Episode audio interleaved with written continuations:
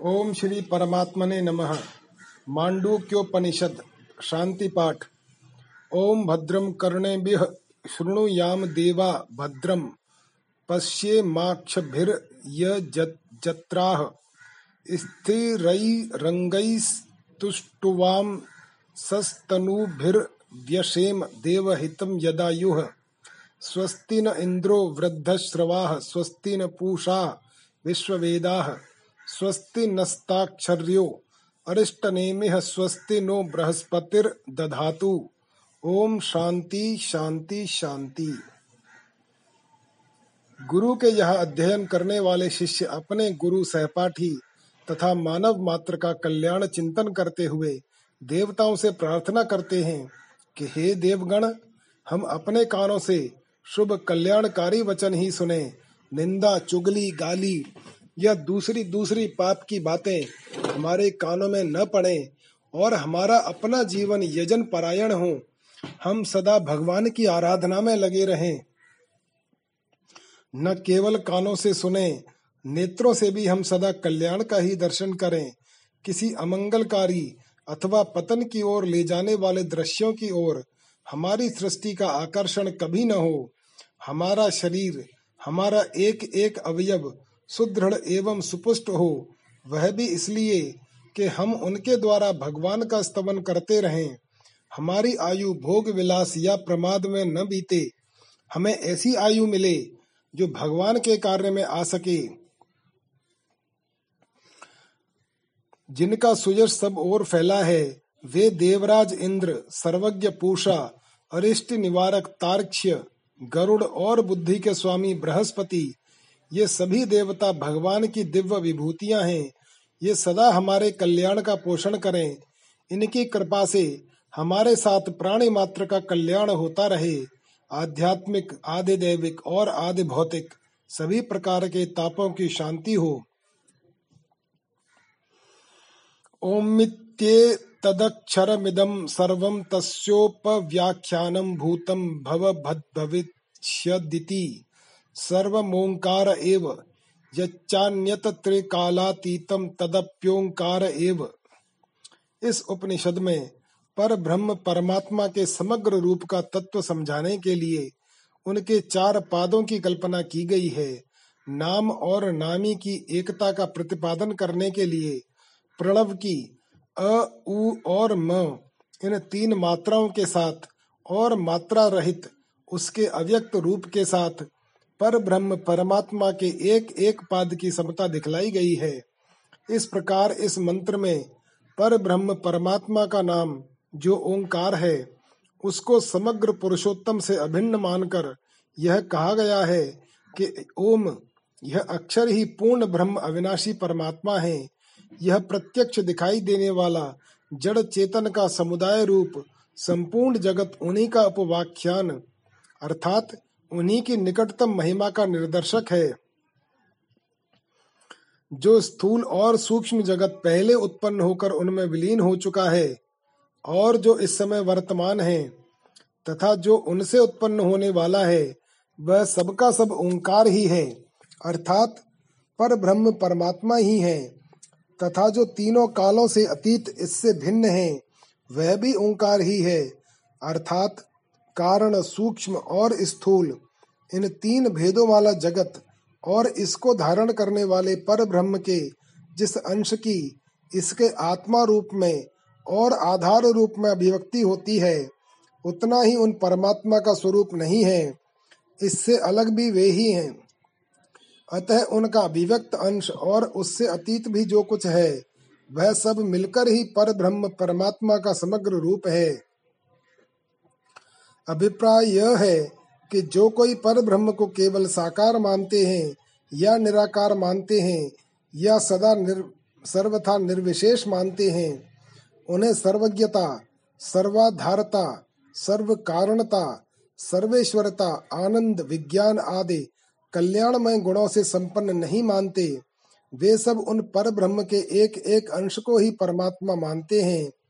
पूर्ण ब्रह्म परमात्मा साकार भी हैं निराकार भी हैं तथा साकार, निराकार दोनों से रहित भी हैं। संपूर्ण जगत उन्हीं का स्वरूप है और वे सर्वथा अलग भी हैं। वे सर्व गुणों से रहित निर्विशेष भी हैं और सर्वगुण संपन्न भी। यह मानना ही उन्हें सर्वांग पूर्ण मानना है। सब कुछ ओंकार कैसे हैं, यह कहते हैं सर्वम हेतद ब्रह्मायमात्मा ब्रह्म सो अयमात्मा चतुष्पात। यह संपूर्ण जगत ब्रह्म से भिन्न कुछ नहीं है। सबका सब ब्रह्म है और ओंकार उनका नाम होने के कारण नामी से अभिन्न है। इसलिए सब कुछ ओंकार है। यह बात पहले मंत्र में कही गई है, क्योंकि यह संपूर्ण जगत उन पर ब्रह्म परमात्मा का शरीर है और वे इसके अंतर्यामी आत्मा हैं। इसलिए वे सर्वात्मा ही ब्रह्म हैं। वे सर्वात्मा पर ब्रह्म, आगे बताए हुए प्रकार के चार पाद वाले हैं। वास्तव में उन अखंड निर्वय पर ब्रह्म परमात्मा को चार पादों वाला कहना नहीं बनता। तथापि उनके समग्र रूप की व्याख्या करने के लिए उनकी अभिव्यक्ति के प्रकार भेदों को लेकर श्रुतियों में जगह जगह उनके चार पादों की कल्पना की गई है। उसी दृष्टि से यहाँ भी श्रुति कहती है जागरित स्थानो बहिष्प्रज्ञ सप्तांग, एकोन विंशति मुख, स्थूल भुग्वैश्वानर प्रथम पाद। पर ब्रह्म परमात्मा के वे चार पाद कैसे और किस प्रकार हैं, यह बात समझाने के लिए जीवात्मा तथा उसके स्थूल सूक्ष्म और कारण इन तीनों शरीरों के उदाहरण देते हुए उन परमात्मा के तीन पादों का वर्णन क्रमशः किया गया है। उनमें से पहले पाद का इस मंत्र में वर्णन है। भाव यह है कि जिस समय, जिस प्रकार जागृत अवस्था में इस स्थूल शरीर का अभिमानी जीवात्मा सिर से लेकर पैर तक सात अंगों से युक्त होकर स्थूल विषयों के उपभोग के द्वार रूप दस इंद्रिय पाँच प्राण और चार अंतकरण। इस प्रकार इन उन्नीस मुखों से विषयों का उपभोग करता है और उसका विज्ञान बाह्य जगत में फैला रहता है। उसी प्रकार सात लोक रूप सात अंगों और समष्टि इंद्रिय, प्राण और अंतकरण, इस प्रकार उन्नीस मुखों से युक्त इस स्थूल जगत रूप शरीर का आत्मा, जो संपूर्ण देवता, पितर, मनुष्य आदि समस्त प्राणियों का प्रेरक और स्वामी होने के कारण इस स्थूल जगत का ज्ञाता और भोक्ता है, जिसकी अभिव्यक्ति इस बाह्य स्थूल जगत में हो रही है, वह सर्वरूप वैश्वानर, उन पूर्ण ब्रह्म परमात्मा का पहला पाद है, जो विश्व, अर्थात बहुत भी हो और नर भी हो, उसे वैश्वानर कहते हैं। इस व्युत्पत्ति के अनुसार स्थूल जगत रूप शरीर वाले सर्वरूप परमेश्वर को यहाँ वैश्वानर कहा गया है।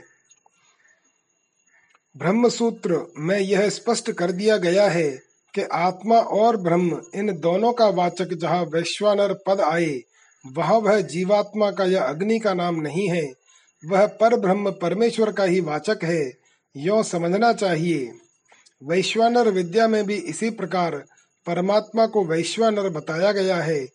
अतः यह जागृत स्थान इस पद के बल पर जागृत अवस्था के अभिमानी जीवात्मा को ब्रह्म का पहला पाद या वैश्वानर मानना ठीक नहीं मालूम होता, क्योंकि तीन अवस्थाओं के दृष्टांत से ब्रह्म के तीन पादों का वर्णन करने के पश्चात छठे मंत्र में यह स्पष्ट कर दिया गया है कि जिनको इन तीन अवस्थाओं में स्थित बताया गया है, वे सर्वेश्वर, सर्वज्ञ, अंतर्यामी, संपूर्ण जगत के कारण तथा समस्त प्राणियों की उत्पत्ति और प्रलय के स्थान हैं। लक्षण जीवात्मा में नहीं घट सकते। इसलिए भी यहाँ सर्वात्मा वैश्वानर परमेश्वर को ही पर ब्रह्म का एक पाद कहा गया है। यही मानना युक्ति संगत मालूम होता है। स्वप्न स्थानो अंत प्रज्ञ सप्तांग एकोन विंशति मुख प्रविविक्त भुक तेजसो द्वितीय पाद। इस मंत्र में पूर्ण ब्रह्म परमात्मा के दूसरे पाद का वर्णन है। भाव यह है कि जिस प्रकार स्वप्न अवस्था में सूक्ष्म शरीर का अभिमानी जीवात्मा पहले बताए हुए सूक्ष्म सात अंगों वाला और उन्नीस मुखों वाला होकर सूक्ष्म विषयों का उपभोग करता है, उसी में उसका ज्ञान फैला रहता है। उसी प्रकार जो स्थूल अवस्था से भिन्न सूक्ष्म रूप में परिणित हुए सात लोक रूप सात अंग तथा इंद्रिय प्राण और अंतकरण रूप उन्नीस मुखों से युक्त सूक्ष्म जगत रूप शरीर में स्थित उसका आत्मा हिरण्य गर्भ है। वह समस्त जड़ चेतनात्मक सूक्ष्म जगत के समस्त तत्वों का नियंता, ज्ञाता और सबको अपने में प्रविष्ट किए हुए है। इसलिए उसका भोक्ता और जानने वाला कहा जाता है। वह तेजस अर्थात सूक्ष्म प्रकाशमय हिरण्य गर्भ उन पूर्ण ब्रह्म परमात्मा का दूसरा पाद है। समस्त ज्योतियों की ज्योति सबको प्रकाशित करने वाले परम प्रकाश में हिरण्य गर्भ रूप परमेश्वर का ही वर्णन यह तेजस नाम से हुआ है। ब्रह्म सूत्र के ज्योतिष चरणाभिधानात इस सूत्र में यह बात स्पष्ट की गई है कि पुरुष के प्रकरण में आया हुआ ज्योति व तेज शब्द ब्रह्म का ही वाचक समझना चाहिए। जहाँ ब्रह्म के पादों का वर्णन हो, वहाँ तो दूसरा अर्थ, जीव या प्रकाश आदि मानना किसी भी तरह उचित नहीं है। उपनिषदों में बहुत जगह परमेश्वर का वर्णन ज्योति और तेजस के नाम से हुआ है। इसलिए यहाँ केवल स्वप्न स्थान पद के बल पर, स्वप्नावस्था के अभिमानी जीवात्मा को ब्रह्म का दूसरा पाद मान लेना उचित नहीं मालूम होता। इसमें तीसरे मंत्र की व्याख्या में बताए हुए कारण तो हैं ही। उनके सिवा एक कारण और भी है कि स्वप्नावस्था में जीवात्मा का ज्ञान जागृत अवस्था की अपेक्षा कम हो जाता है। किंतु यहाँ जिसका वर्णन तेजस के नाम से किया गया है, उस दूसरे पाद रूप हिरण्य गर्भ का ज्ञान जागृत की अपेक्षा अधिक विकसित होता है। इसलिए इसको तेजस अर्थात ज्ञान स्वरूप बताया गया है और दसवें मंत्र में ओंकार की दूसरी मात्रा, ऊ के साथ इसकी एकता करते हुए इसको उत्कृष्ट श्रेष्ठ बताया है और इसके जानने का फल ज्ञान परंपरा की वृद्धि और जानने वाले की संतान का ज्ञानी होना कहा है। स्वप्नाभिमानी जीवात्मा के ज्ञान का ऐसा फल नहीं हो सकता।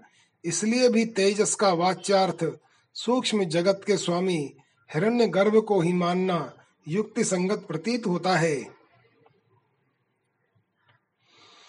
यत्र सुप्तो न कंचन कामम कामयेत न कंचन स्वप्नम पश्यति तत्सुषुप्तम सुषुप्त। स्थान एकी भूत प्रज्ञान घन एवानंदमयो। ह्यानंद भुजकेतो मुख प्राज्ञस्तृतीय पाद। इस मंत्र में जागृत की कारण और लय अवस्था रूप सुषुप्ति के साथ प्रलय काल में कारण रूप से स्थित जगत की समानता दिखाने के लिए पहले सुप्रसिद्ध सुसुप्ति अवस्था के लक्षण बतलाकर उनके बाद पूर्ण ब्रह्म परमात्मा के तीसरे पाद का वर्णन किया गया है।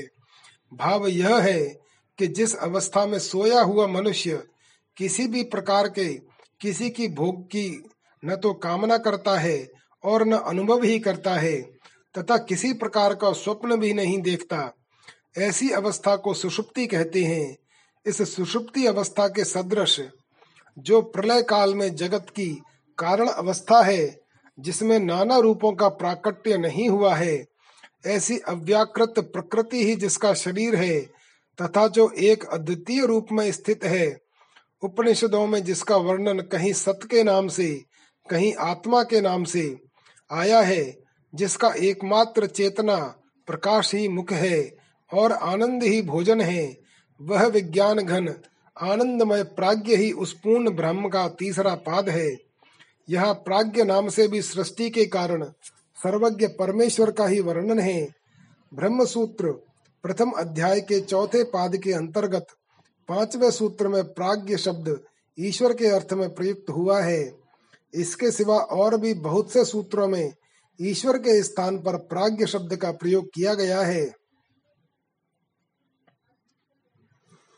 प्रस्तुत मंत्र में साथ ही साथ ईश्वर से भिन्न शरीराभिमानी जीवात्मा का भी वर्णन है। यह प्रकरण भी सुषुप्ति का है। इससे यह स्पष्ट हो जाता है कि किसी भी दृष्टि से प्राज्ञ शब्द जीवात्मा का वाचक नहीं है। ब्रह्म सूत्र के भाष्य में स्वयं शंकराचार्य जी ने लिखा है कि सर्वज्ञता रूप प्रज्ञा से नित्य संयुक्त होने के कारण प्राज्ञ नाम परमेश्वर का ही है। अतः उपर्युक्त उपनिषद मंत्र में परमेश्वर का ही वर्णन है। इसके सिवा प्राज्ञ विशेषणों में प्रज्ञान घन और आनंदमय शब्दों का प्रयोग है, जो कि जीवात्मा के वाचक हो ही नहीं सकते। इसलिए यह केवल सुषुप्ति स्थान पद के बल पर सुषुप्ति अभिमानी जीवात्मा को ब्रह्म का तीसरा पाद मानना उचित नहीं मालूम होता, क्योंकि इसके बाद अगले मंत्र में यह स्पष्ट कर दिया गया है कि इन तीनों अवस्थाओं में स्थित तीन पादों के नाम से जिनका वर्णन हुआ है, वे सर्वेश्वर सर्वज्ञ अंतर्यामी, संपूर्ण जगत के कारण और समस्त प्राणियों की उत्पत्ति और प्रलय के स्थान हैं। इसके सवा ग्यारहवें मंत्र में ओंकार की तीसरी मात्रा के साथ तीसरे पाद की एकता करके उसे जानने का फल सबको जानना और संपूर्ण जगत को विलीन कर लेना बताया है। इसलिए भी प्राग्ञ पद का वाच्यार्थ कारण जगत के अधिष्ठाता परमेश्वर को ही समझना चाहिए। वह प्राज्ञ ही पूर्ण ब्रह्म परमात्मा का तीसरा पाद है। ऊपर बतलाए हुए ब्रह्म के पाद वैश्वानर, तेजस और प्राज्ञ किसके नाम हैं, इस जिज्ञासा पर कहते हैं, एस सर्वेश्वर, एस सर्वज्ञ, एशो अंतर्याम्येश योनिः, सर्वस्य प्रभावप्ययौ हि भूतानाम। जिन परमेश्वर का तीनों पादों के रूप में वर्णन किया गया है, वे संपूर्ण ईश्वरों के भी ईश्वर हैं। वे ही सर्वज्ञ और सर्व के अंतर्यामी हैं। यही संपूर्ण जगत के कारण हैं, क्योंकि संपूर्ण प्राणियों की उत्पत्ति स्थिति और प्रलय के स्थान ये ही हैं। प्रश्नोपनिषद में तीनों मात्राओं से युक्त ओंकार के द्वारा परम पुरुष परमेश्वर का ध्यान करने की बात कहकर उसका फल समस्त पापों से रहित हो। अविनाशी परात्पर पुरुषोत्तम को प्राप्त कर लेना बताया गया है। अतः पूर्व वर्णित वैश्वानर तेजस और प्राज्ञ परमेश्वर के ही नाम हैं। अलग अलग स्थिति में उन्हीं का वर्णन भिन्न भिन्न नामों से किया गया है। अब पूर्ण ब्रह्म परमात्मा के चौथे पाद का वर्णन करते हैं। नात प्रज्ञम न बहिष्प्रज्ञम नो भयत प्रज्ञम न प्रज्ञान घनम न प्रज्ञम न प्रज्ञम अद्रष्टम व्यवहार्य, म ग्राह्यम लक्षणं, चिन्त्यं व्यपदेश्यमेकात्मप्रत्ययसारम् प्रपञ्चोपशमं, शान्तं शिमं, द्वैतं चतुर्थं मन्यन्ते स आत्मा स विज्ञेयः। इस मंत्र में निर्गुण, निराकार, निर्विशेष स्वरूप को पूर्ण ब्रह्म परमात्मा का चौथा पाद बतलाया गया है।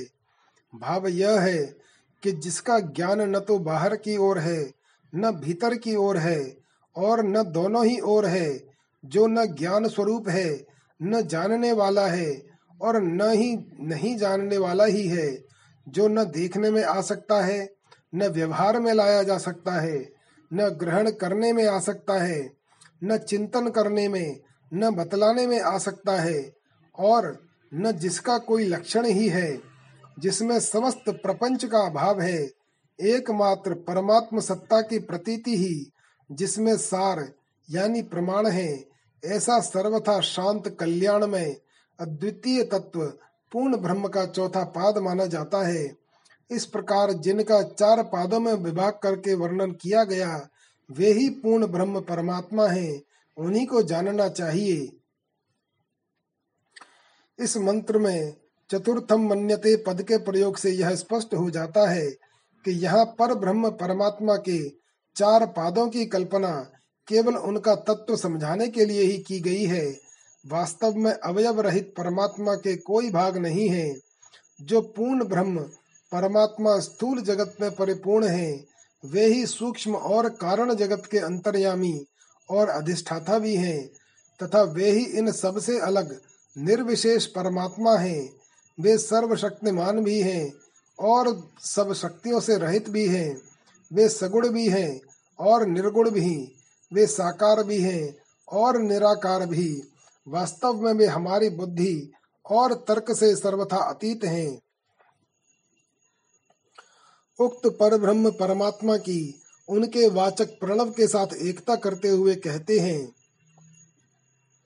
सो अयमात्माध्यक्षर मोंकारो अधिमात्रम पादा मात्रा मात्राश्च, पादा अकार उकार उकारो मकार इति।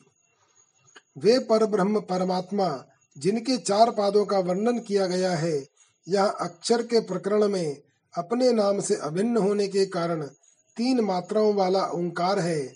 अ, उ, म, ये तीनों मात्राएँ ही उनके उपरयुक्त तीन पाद हैं और उनके तीन पाद ही ओंकार की तीन मात्राएँ हैं।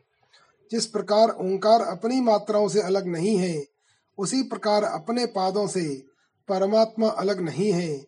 यह पाद और मात्रा की एकता ओंकार के द्वारा पर ब्रह्म परमात्मा की उपासना के लिए की गई है, ऐसा मालूम होता है। ओंकार की किस मात्रा से ब्रह्म के किस पाद की एकता है और वह क्यों है, इस जिज्ञासा पर तीन मात्राओं का रहस्य समझाने के लिए प्रथम पहले पाद और पहली मात्रा की एकता का प्रतिपादन करते हैं। जागरित स्थानो वैश्वानरो अकार प्रथमा मात्रा आपते रादिमत्वा द्वा आपनोति। हवै सर्वान् कामानादिश्च भवति य एवं वेद। पर ब्रह्म परमात्मा के नामात्मक ओंकार की जो पहली मात्रा अ है, यह समस्त जगत के नामों में, अर्थात किसी भी अर्थ को बतलाने वाले जितने भी शब्द हैं, उन सब में व्याप्त है। स्वर अथवा व्यंजन कोई भी वर्ण आकार से रहित नहीं है। श्रुति भी कहती है, अकारो वही सर्वा वाक। गीता में भी भगवान ने कहा है कि अक्षरों में मैं अ हूँ, तथा समस्त वर्णों में अ ही पहला वर्ण है। इसी प्रकार इस स्थूल जगत रूप विराट शरीर में वे वैश्वानर रूप अंतर्यामी परमेश्वर व्याप्त हैं और विराट रूप से सबके पहले स्वयं प्रकट होने के कारण इस जगत के आदि भी वे ही हैं। इस प्रकार अ की और जगत की भांति प्रत्यक्ष दिखाई देने वाले इस स्थूल जगत रूप शरीर में व्याप्त वैश्वानर नामक प्रथम पाद की एकता होने के कारण अ ही पूर्ण ब्रह्म परमेश्वर का पहला पाद है, जो मनुष्य इस प्रकार आकार और विराट शरीर के आत्मा परमेश्वर की एकता को जानता है और उनकी उपासना करता है, वह संपूर्ण कामनाओं को, अर्थात इच्छित पदार्थों को पा लेता है और जगत में प्रधान सर्वमान्य हो जाता है। अब दूसरे पाद की और दूसरी मात्रा की एकता का प्रतिपादन करते हैं। स्वप्न स्थान तेजस उकारो द्वितीया, मात्रोत्कर्षा दुभयत्वादोत्कर्षति हवै ज्ञान संततिम समानश्च भवति। नास्या ब्रह्मवित्कुले भवति य एवं वेद। पर ब्रह्म परमात्मा के नामात्मक ओंकार की दूसरी मात्रा, जो उ है, यह अ से उत्कृष्ट, ऊपर उठा हुआ होने के कारण श्रेष्ठ है, तथा अ और म इन दोनों के बीच में होने के कारण उन दोनों के साथ इसका घनिष्ठ संबंध है। अतः यह उभय स्वरूप है। इसी प्रकार वैश्वानर से तेजस उत्कृष्ट है और वैश्वानर और प्राज्ञ के मध्यगत होने से वह उभय संबंधी भी है। इस समानता के कारण ही ऊ को तेजस नामक द्वितीय पाद कहा गया है। भाव यह है कि इस इस स्थूल जगत के प्राकट्य से पहले परमेश्वर के आदि संकल्प द्वारा जो सूक्ष्म सृष्टि उत्पन्न होती है, जिसका वर्णन मानस सृष्टि के नाम से आता है, जिसमें समस्त तत्व तन मात्राओं के रूप में रहते हैं, स्थूल रूप में परिणित नहीं होते, उस सूक्ष्म जगत रूप शरीर में चेतन प्रकाश स्वरूप हिरण्य गर्भ परमेश्वर इसके अधिष्ठाता होकर रहते हैं, तथा कारण जगत और स्थूल जगत इन दोनों से ही सूक्ष्म जगत का घनिष्ठ संबंध है। इसलिए वे कारण और स्थूल दोनों रूप वाले हैं। इस तरह ऊ की और मानसिक सृष्टि के अधिष्ठाता तेजस रूप दूसरे पाद की समानता होने के कारण ऊ ही पूर्ण ब्रह्म परमात्मा का दूसरा पाद है। जो मनुष्य इस प्रकार ऊ और तेजो में हिरण्य गर्भ रूप की एकता के रहस्य को समझ लेता है, वह स्वयं इस जगत के सूक्ष्म तत्वों को भली भांति प्रत्यक्ष कर लेता है। इस कारण इस ज्ञान की परंपरा को उन्नत करता है, उसे बढ़ाता है, तथा सर्वत्र समभाव वाला हो जाता है, क्योंकि जगत के सूक्ष्म तत्वों को समझ लेने के कारण उसका वास्तविक रहस्य समझ में आ जाने से उसकी विषमता का नाश हो जाता है। इसलिए उससे उत्पन्न हुई संतान भी कोई ऐसी नहीं होती जिसको हिरण्य गर्भ रूप परमेश्वर के उपर्युक्त रहस्य का ज्ञान न हो जाए। सुषुप्त स्थान प्राज्ञो मकारस्तत्या मात्रा मितरे, मितेर पीतेर वा मिनोति वा इदम सर्वम पीतिश्च भवति य एवं वेद। परमात्मा के नामात्मक ओंकार की जो तीसरी मात्रा म है, यह माँ धातु से बना है। माँ धातु का अर्थ माप लेना यानी अमुक वस्तु इतनी है, यह समझ लेना है। यह म ओंकार की अंतिम मात्रा है। अ और उ के पीछे उच्चरित होती है। इस कारण दोनों का माप इसमें आ जाता है। अतः यह उनको जानने वाला है। तथा म का उच्चारण होते होते मुख बंद हो जाता है। अ और उ दोनों उसमें विलीन हो जाते हैं। अतः वह उन दोनों मात्राओं को अंत में विलीन करने वाला भी है। इसी प्रकार सुषुप्त स्थानीय कारण जगत का अधिष्ठाता प्राज्ञ भी सर्वज्ञ है। स्थूल सूक्ष्म और कारण, इन तीनों अवस्थाओं में स्थित जगत को जानने वाला है। कारण जगत से ही सूक्ष्म और स्थूल जगत की उत्पत्ति होती है और उसी में उनका लय होता है। इस प्रकार म की और कारण जगत के अधिष्ठाता प्राज्ञ नामक तीसरे पाद की समता होने के कारण म रूप तीसरी मात्रा ही पूर्ण ब्रह्म का तीसरा पाद है, जो मनुष्य इस प्रकार म और प्राज्ञ स्वरूप परमेश्वर की एकता को जानता है, वह इस रहस्य को समझकर ओंकार के स्मरण द्वारा परमेश्वर का चिंतन करता है, वह इस मूल सहित संपूर्ण जगत को भली भांति जान लेता है और सबको क्लीन करने वाला हो जाता है, अर्थात उसकी बाह्य दृष्टि निवृत्त हो जाती है, अतः वह सर्वत्र एक पर ब्रह्म परमेश्वर को ही देखने वाला बन जाता है। मात्रा रहित ओंकार की चौथे पाद के साथ एकता का प्रतिपादन करते हुए इस उपनिषद का उपसंहार करते हैं। अमात्रश्चतुर्थो अव्यवाहर्य प्रपंचोपशम शिवो अद्वैत एव एवं ओंकार आत्मैव संविशत्यात्मना आत्मानं य एवं वेद य एवं वेद। पर ब्रह्म परमात्मा के नामात्मक ओंकार का, जो मात्रा रहित बोलने में न आने वाला निराकार स्वरूप है, वही मन वाणी का विषय होने से व्यवहार में न लाया जा सकने वाला प्रपंच से अतीत, कल्याणमय, अद्वितीय, निर्गुण, निराकार रूप चौथा पाद है। भाव यह है कि जिस प्रकार तीन मात्राओं की पहले बताए हुए तीन पादों के साथ समता है उसी प्रकार ओंकार के निराकार स्वरूप की, पर ब्रह्म परमात्मा के निर्गुण निराकार, निर्विशेष रूप चौथे पाद के साथ समता है। जो मनुष्य इस प्रकार ओंकार और पर ब्रह्म परमात्मा की, अर्थात नाम और नामी की, एकता के रहस्य को समझकर पर ब्रह्म परमात्मा को पाने के लिए उनके नाम जप का अवलंबन लेकर तत्परता से साधन करता है, वह निसंदेह आत्मा से आत्मा में अर्थात परात्पर पर ब्रह्म परमात्मा में प्रविष्ट हो जाता है, जो इस प्रकार जानता है। इस वाक्य को दो बार कहकर उपनिषद की समाप्ति सूचित की गई है। पर ब्रह्म परमात्मा और उनके नाम की महिमा अपार है, उसका कोई पार नहीं पा सकता। इस प्रकरण में उन असीम पूर्ण ब्रह्म परमात्मा के चार पादों की कल्पना, उनके स्थूल सूक्ष्म और कारण, इन तीनों सगुण रूपों की और निर्गुण निराकार स्वरूप की एकता दिखाने के लिए तथा नाम और नामी की सब प्रकार से एकता दिखाने के लिए एवं उनकी सर्व भवन सामर्थ्य रूप जो अचिंत्य शक्ति है, वह उनसे सर्वथा अभिन्न है। यह भाव दिखाने के लिए की गई है, ऐसा अनुमान होता है। अथर्ववेदीय मांडूक्योपनिषद समाप्त। हरिओम तत्सत।